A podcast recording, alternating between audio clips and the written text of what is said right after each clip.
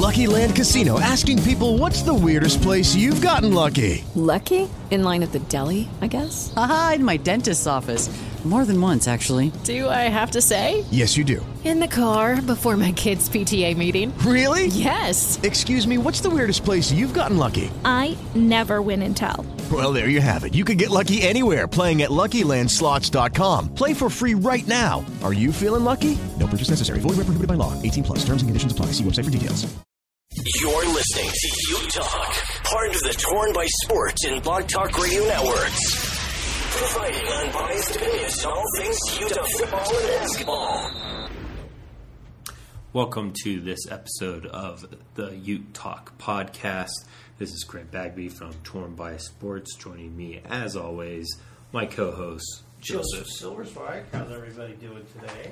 We've got some fancy new gear here, and you can't see it, but we feel very professional with our microphone and our headphones and stuff like that. So, and ultimately some better audio quality for our listeners. And no more technical difficulties no one minute warning shouts that we That's get from our That's previous uh, podcasting source. So we should uh, have a much smoother running show we'll see how it goes no guarantees obviously it- because it's like we've gone from a from a kiddie pool that we fill up with the hose to like a hot tub, jets on. So sit back and relax and enjoy your spa Utah podcast experience. yeah uh, i don't think it's going to be consoling anyone that's the problem not today nothing will. Uh, will. And pardon pardon me i'll just give everyone warning i'm battling the cold so uh, the voice is a little it is starting to go. But um, all right let's let's start with our quick hitters as we always do um, and review what happened in pac 12 football last week. Um, and we'll, so i'll just start off at the top thursday third, last thursday in a thriller. Unbelievable. stanford pulls out the win against oregon state. I mean What's unbelievable is how Oregon State finds a way to lose every single game. I mean, they they absolutely they played better than Stanford and should have won that game. They're just like, yeah, no, let's lose it. That way we can really keep a nice clean, haven't beaten FCS FBS team in a thousand years. Slate going. That streak is still alive somehow. Um, I'm shocked how bad they are. It's amazing to me. I honestly, I was cheering for Oregon State to pull Oh, it too. off. Me I mean, what get a win, get a win for the for the new coach who was doing all right. Granted, he needs to pick up his speed when trying to call for a timeout. Yes, Uh, very much but- so. Uh, so then uh, Washington crushes UCLA 44-23, giving up 169 yards and a TD to Myles Gaskin. Um, shout out to Zack Moss, who hopefully will have the same kind of production Friday. better. We'll talk about that, man. He better. They gotta. They gotta start running the ball a little bit more.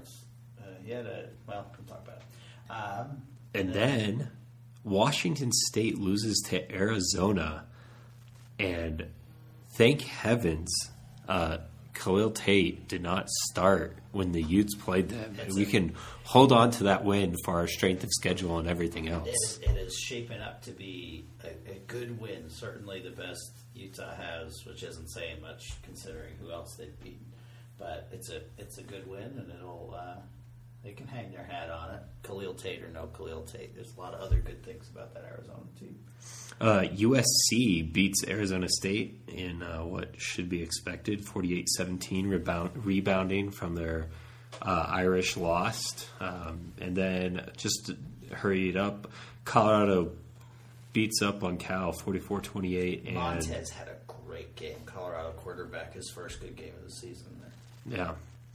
So, and then, you know, our other quick hitter is almost, I mean, I almost am starting to call it, or thinking of calling it the Kyle Kuzma tracker.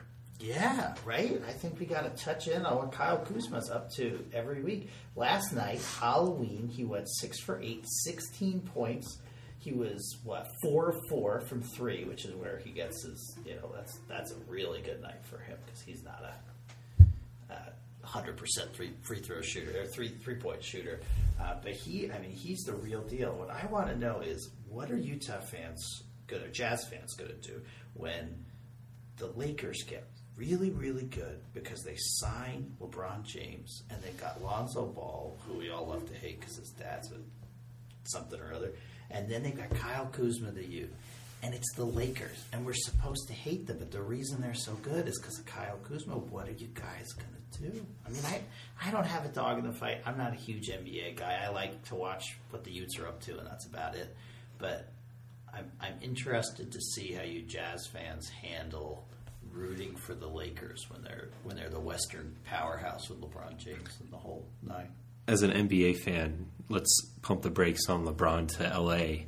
Um, Oh, he's wishing everybody a happy birthday. It's happening. It's happening. It's already done. Well, let's get on to let's get over our. Never mind. This whole episode could end up being depression if I talk the whole time. But uh, you know, in reviewing our uh, dismal loss to Oregon, uh, there's one thing that I'm worried about, and it's the battle of the trenches, and even more so. Uh, I mean, it, it made me think of the ah, gosh, what is the name of the song? It's uh, "Where Have All the Cowboys Gone" by Paula Cole back in the day. you know, where where have all the linemen gone? Right? I know we lost four to the NFL, but our D line, like, and here's where I get frustrated with coaching staffs, and I say that it's their job to manage expectations. Whittingham, Scalley, all of these coaches have been telling us how deep the D line is, and it's and then even the you know media people out there ranking it fifth in the nation Oh, before yeah, the season, and so. all kinds of stuff. And now our defensive line can't set an edge. Period. I mean, I miss Hunter Dimmick. The guy was so technically sound. He, I mean, yes, he owns the stats record. I don't feel like he was anything flashy last year, but the dude, he set the edge. He was technically sound. He'd get the pressure on the quarterback.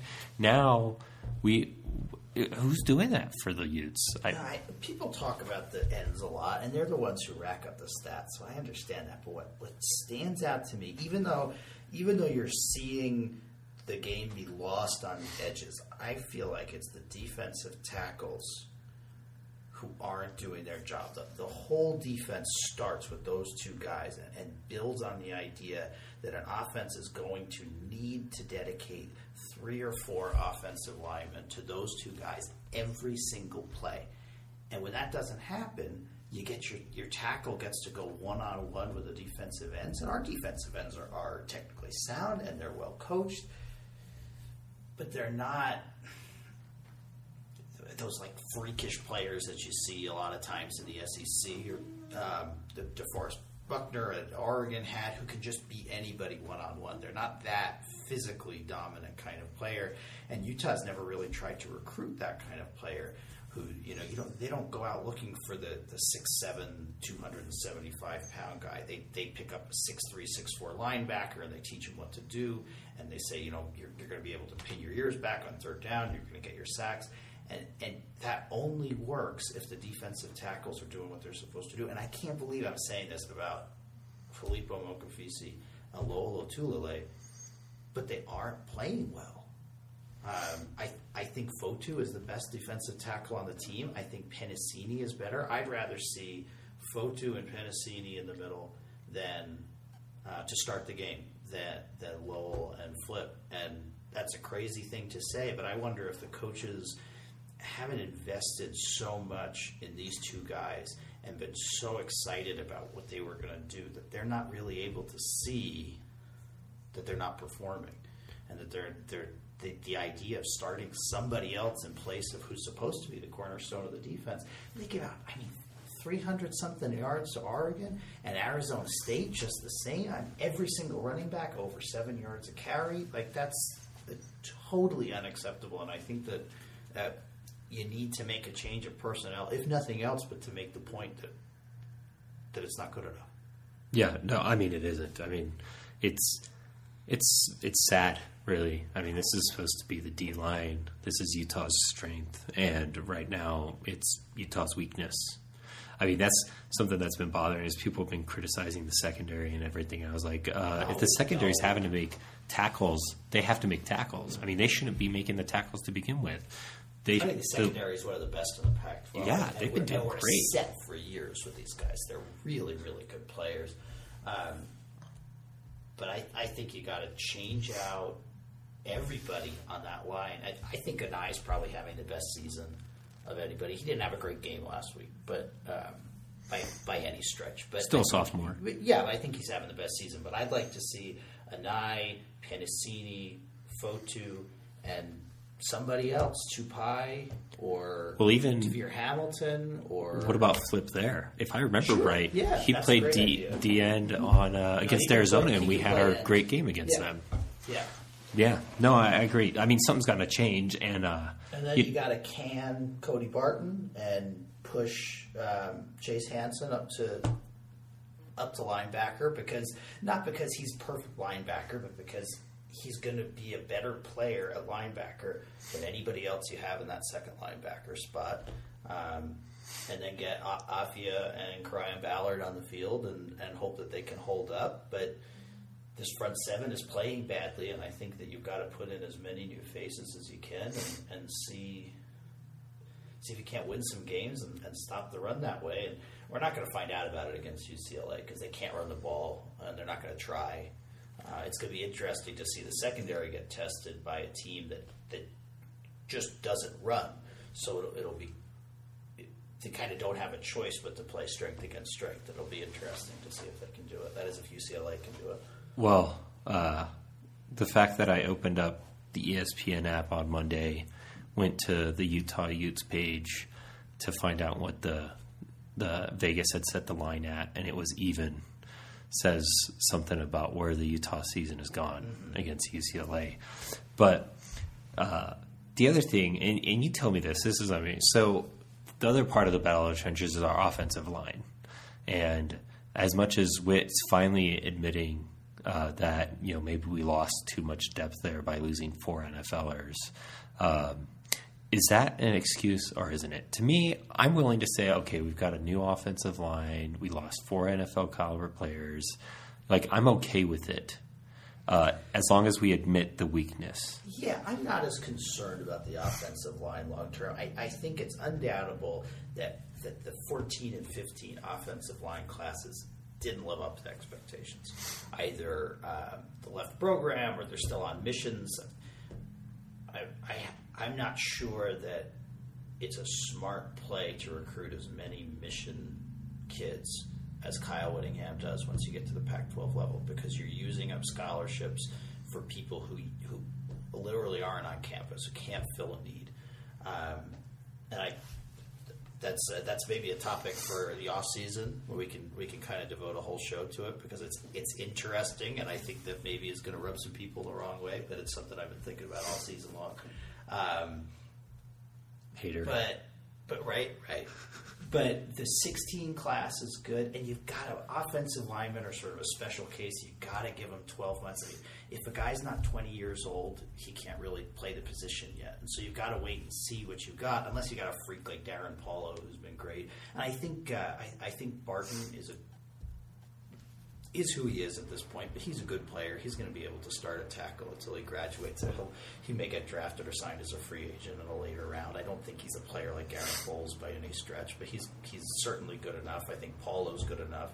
Uh, but we got to see what happens with with with uh, Scott, with Peck, with Umana, with Amana, um, and then with some of these guys coming in next year and- that I mean, if that works, that could all develop, and that can be something that's good enough next year. Uh, and then I think with Tyler Huntley, uh, offensive line is less of an issue. Um, but what? But I'm really worried about the defensive line, and I feel like Utah needs to go out and needs to get a defensive end recruit who can contribute tomorrow as a starter at defensive end for the University of Utah, which is asking a lot there's this Hufanga guy who's a, a five star athlete.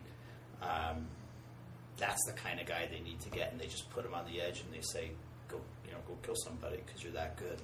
And, and until they find that guy, I think that they're in trouble. Or what I wonder is if maybe we have a problem where some of these big guys who we thought were going to be defensive ends are actually going to evolve into defensive tackles, and we're going to see Tupai as a really good defensive tackle, or maybe even Hamilton as, as a defensive. I don't know if you've seen him seen him out there on the field, but he's starting to look more like a defensive tackle and a defensive end. He's a big, big kid at this point. He was projected at like linebacker, wide receiver, tweener, but he's put on a lot of. And, and he's, he's not heavy; it's, it's good weight, but he's. Uh, I would say a Nye probably looks the most like an NFL player on the whole roster, but Devere's a, a close second there. Those guys, that's that's a big, scary looking dude. Interesting to stand next to a nine. Feel like you need to change your shorts. He's big and scary. So, are you telling me you needed to change your shorts No, on a few Saturdays actually. at the games? Metaphorically, though, he, Mm-hmm. he walked past me, and I said to myself, "I had no idea he was that big." Yeah. Uh, the interesting thing that I'm so I'm trying to be an optimist here, and I'm thinking this season formed did like an opposite day. So like the November November's woes October. is going to be October, and so ladies and gentlemen, get ready for an awesome end of the season because. Knock We've got some raked Washington, opponents. blow out Washington Gonna get bowl eligible. Like it's going to be amazing. I admire your perspective, but my perspective on this is that October, November, all of this stuff is just it's just random. You're never going to have a bad September because we play one FCS team, one Mountain West team, and BYU in September. So September is going to be three and one at worst. It's a wash. Yeah. Yeah. Um, October, you're playing good teams. November, you're playing good teams. You, you got your 50 50 chance. Sometimes you're going to come up tails four times in a row. Is that a good thing? It kind of helps deal with the idea of the slump. But is it a bad thing? Yeah, because guess what? We could lose the next four. Let's slow down there, Joseph. But I will say, uh, you know, in my, I don't know, part of my tweeting during the game or at the end of the game, I asked my Twitter followers, "Hey, what it what what do you think the Utes need to do to fix this? Get animated again?" And uh, you know, I'll say it was 254 people. 68% said hold tight. The other options were fire Wit, fire a coordinator or two, or uh, other. And I asked them to explain. Um, but um, ultimately, I, as I've you know as watching the last couple games and then listening to Whittingham this week, I agree with him. They've lost, as he called it, the edge. You know, there's just there's no fire. You know, the only person I'm seeing fire from is Huntley after the game when he's using swear words and getting pulled by the Utah media staff. Hunt, I, Huntley, Huntley looked good against Oregon. He is a good football player. He's going to be good for a long time for the Utes. I love how fast he came back from that injury. Like you want, you don't want a guy to get hurt and then to struggle the whole year and to come back really slow. You want him to get hurt and then just pop right back up and get better fast. And that suggests that he's going to be able to deal with those kinds of hits over the long term. That he's not quote unquote injury prone. Um, and so that's that's a good thing. But honestly, I was watching that game and I said there are there are two good players on this team right now. There's Tyler Huntley and there's Darren Carrington, and that's felt like it. No, I mean the Huntley. Huntley was awesome. I mean, ultimately, I've heard people mention like, "What's the identity? We we've lost our identity. We don't run the ball anymore." I have an identity for you. It's Tyler And that's Huntley. it. And that's and that's Coach Taylor's identity too. But he needs somebody else to make some plays, Yeah. and that I mean, Yeah, and I'll just add one thing is, um, and I said this multiple times on Twitter throughout the game. I actually like the red zone woes. It's execution, in my opinion, which, according to Whittingham, is on the coaches because the players didn't execute. But this time, like there are multiple plays in the red zone where there are touchdowns if one guy hit gets his block, yes, or yes, like a couple other yeah. things like like I have no problem. I, at least in the Oregon game, I had no problem with play calling in the red zone. They, they they even scored a couple touchdowns, but they like the problem is players gotta hit. They gotta hit their blocks. They gotta make their plays, and if they ain't doing that, like we're not gonna score. I think part of the problem is, and I think this is a big problem with when you sort of spiral into a red zone issue, is you see coaches start doing things differently in the red zone. They say, well, the red zone's different. We have to call different plays. We have to use different packages. We're going to throw Ippolito in there. We're going to do this. We're going to do that. When all of the data says good offenses score in the red zone, offenses that don't turn over score in the red zone. There's no data to support the idea that there are teams that have some magic trick to scoring in the red zone. When Oregon's offense is good, they score a lot of touchdowns. When Wisconsin offense is good, they score a lot of touchdowns. It doesn't really matter what plays they call. None of that stuff matters. And I think if you stop saying, let's fix the red zone, and started saying, just going to keep running the offense. I'm going to run the same plays because I, I get the idea. Well, there's less space back there, but you've got it. How ba- how big is that? Touch, is the end zone in, in college? I think it's it's what 15, 18 yards deep. That's a lot of space. That is plenty of space to run a whole play. Um, and ninety percent of your routes are within that space anyway. And I just don't. I just don't think that there is a huge difference between what works in the red zone and what works on the 50 yard line. But because teams act like there is, they start doing things that they don't practice as much. They start doing things that they're not as good at in an attempt to do something different instead of just saying, we're going to run RPO four times. And one of those times, we're going to get five yards to get a touchdown. Um, instead of this, this fancy schmancy stuff with, uh, you know, Ippolito and tight ends and just run the offense. It works everywhere else. If you got 80 yards out of a drive, you can get 10 more by doing the same thing. Yeah, I mean, just so you know, uh, ten yards deep is how deep the end Ten's zone plenty. is. That's 30 feet. No, there's there's Go plenty of stand space. out there. There's no But like, problem. it, personally, this is the play I'm missing. My favorite play of all time in football. It's called a play action pass, and you throw it to a tight end. And uh, Ippolito, I'm sorry, I'm, I'm saying the wrong name, but he like he got a pass. Like it was play action tight. Hey, like that's that's what we need to see. Like that's that kind of play The, gets uh, a touchdown. 48 yard pass that got him to the two yard line against USC. That was a play action pass to a tight end leaking off of a power run. So oh my gosh! Like it works. It works. It's a great play. and it's in the playbook. And, and it know how to works. run it. Yeah. Run the darn thing. Or like I'm cool with like, and then the other thing I guess I'm missing, and maybe I'm I'm blind to it. I don't know because I'm not seeing it, but the dump off pass to either tight ends or running backs, like the option that Huntley's running and getting hit, like that could be avoided if there's a drop off. You know, I would say that's in there. I, I think that I've seen it just ha- it doesn't happen. I guess. I- and I, I think that the, it doesn't happen quite enough, and I actually think that it's been able to. So sometimes you look at Moss's um, day, and he's had a ton of trouble running between the tackles, but once you get him out into space with the with the screen passes, and he'll get five, six, seven, eight, nine, ten yards of pass, and those are all short passes. They don't have him running wheel routes or anything just yet. Joseph, I'm just glad you can count from six to ten. Good job. Six, seven, eight, nine, I ten. don't have a little. Uh, a little we need we need a sound engineer to do the the what are those things? I don't know. Anyway, moving on. Um, let's talk before I make more of a fool of myself. Let's talk about UCLA, who has a lot of losses to a lot of really good teams. I'm going to tell you who you UCLA is four and four, Utah's four and four. UCLA's losses are to Memphis, Stanford, Arizona, and Washington. Um, you guys know Stanford, Arizona, and Washington are all having really good seasons. Memphis is Well, that was a road game. They're traveling across the country. Memphis is seven one. Oh wow, dang. Yeah, they're good. They're good. They beat they beat Navy. They beat uh, they beat Houston. Um, Are you trying to scare Utah fans a little bit?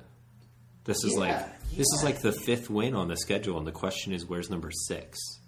It's not supposed to be that this game's a question mark. No, this game is a question mark. In fact, my my numbers have this as almost exactly a toss up. Um, I give Utah gets like a has historically had about a ten percent greater chance of winning under Kyle Whittingham than numbers say that they should. So I give them a ten percent bump. Um, and it's it's right around 50-50 here. Um, UCLA can do a lot of things. Like the, the things that they don't do well, they really don't do well. But Josh Rosen is a really, really good player, and even though he's kind of the only player on UCLA's team, he's tough to stop. It's going to be it's going to be all about Jalen Johnson and and Julian Blackman. Blackman, and Casey Hughes and um, and can they cover guys like Marquise like, Blair. like hanging off of guys, cover guys. Um, I think they can. I love Jalen Johnson. I think he's one of the best players on the team, and I- Blackman's just as good. I think Blair's going to make a hit on a wide receiver so hard that the wide receivers are going to be scared to catch it. Yes. And then Rosen's going to get sacked. And I will proudly wear a Sack Lake City shirt once again. Oh, that would I did propose we might need to burn it with this year just to try to, you know, exercise whatever demons have been created in the defensive Mayor line. of Sack Lake City is Chase Hansen. The only time we get a sack is when we blitz somebody out of the secondary and they they miss on a stunt or something like that. It's it's There needs to be a coup in Salt in the Sack Lake City mayor. yes. I mean that that shouldn't stand. Uh, I don't know. I I don't know how much more to analyze this game. I feel like their weakness is running the ball on offense. Our weakness on defense is stopping the run game. So I'm not concerned about that. So just like you said, it's their pass game versus our secondary. I like our secondary. I think it's the strongest part of our defense. Unfortunately, we haven't been that good of a team this year. So how big of a strength is it? Well, we're probably going to find out on Friday. And then on the other side of the ball, um, you know, I just question of whether you know, are we finally going to is the whole offense going to be like Huntley, Huntley, Huntley, and we're going to score a bunch of points? Or are they going to try to establish the run game like everyone keeps talking about? Ultimately, I hate that it's considered a close game and that it's being listed as even on ESPN when I looked it up last. But um, I ultimately think home field advantage, Utah wins by a touchdown. Right, all right. Um, I think Utah's pass defense is actually good. They're giving up six point one uh, yards per attempt, which is 19th in the country. Um, they've got they've given up nine touchdowns. They've picked off the ball ten times, so they're picking it off more than they're giving up a touchdown. Uh, passer rating is 109. Defense is really good. Then you look at like if you follow Pro Football Focus, they do play by play, so they're they're measuring you know what is the passer rating into when when the quarterback is throwing to the receiver covered by Jalen Johnson or covered by Julian Blackman, and these both of them are top twenty in the whole nation at those kinds of stats. Like when you start to really break it down and look about how look at how good they are in coverage, they are they are really really two very good cornerbacks, um, and I think it's going to take time for Josh Rosen to find guys. And the question is, can the defensive line make the clock tick? They don't even have to hit him, but they have to make the clock tick. They have to make him feel like I have to throw the ball in three and a half seconds or four seconds. I can't sit back here for four and a half or five seconds. And I don't know if they can. Yeah, I without mean, get the changes rush. to personnel or, or changes to scheme. Uh, one thing that that uh, I'd like to see um, coaches do is start to use more stunts, more blitzes, more more crosses to, to do different things to recognize this is a weakness and we have to change schematically and emphasize different things schematically to compensate for it. So we're gonna we're gonna be bringing Marquise Blair down off the edge. And we're gonna be bringing Chase Hansen off the edge, and we're gonna be dropping. You know, we're going to be lining up a linebacker at defensive end and dropping him into into coverage so that they don't know what's going on. Like you, you've got to start using more misdirection, not just with the secondary, which they do all the time, but now also at the line because that's playing that vanilla, which usually works great for the Utes. It's just not working this year, and it's because the players aren't good enough. Yeah. Well, what's your pick? I think Utah's going to win. I don't think they're going to win by a touchdown. I think they're going to win by four. I think it's going to be 27 23. Late field goal kind of ices it a little bit. So, sorry, Utah fans. Joseph and I just picked another win, which means We're doomed. it's bad. Sorry, guys. Uh, Up until the Arizona State game, I was less than a touchdown off. I was I was a money or less than less than a field goal off. I was about two point two points off. I, I beat the spread every single time, and with those last two games, I'm about what forty points off based on called coming back to earth. Yeah, really hard, really hard, man. I'm gonna be sore for a week. Well, uh, thanks for listening, guys. We've got some new equipment. Hopefully, you can enjoy some better sound quality. Um, and we would love to hear your reviews. Throw us a review on iTunes, uh, Google Play. We're looking um, to improve. And uh, also email us, utetalk at gmail.com, and also on Twitter, utetalk at utetalk podcast. Go Utes. Go Utes. Thanks for listening to Ute Talk. Brought to you by the Torn by Sports and Blog Talk Radio Networks. Find us on Twitter at Ute Talk Podcast or email at utetalk at gmail.com. Lucky Land Casino asking people what's the weirdest place you've gotten lucky? Lucky? In line at the deli, I guess? Aha, in my dentist's office. More than once, actually. Do I have to say? Yes, you do. In the car before my kids' PTA meeting. Really? Yes. Excuse me, what's the weirdest place you've gotten lucky? I never win and tell. Well, there you have it. You can get lucky anywhere playing at LuckyLandSlots.com. Play for free right now. Are you feeling lucky? No purchase necessary. Void where prohibited by law. 18 plus. Terms and conditions apply. See website for details.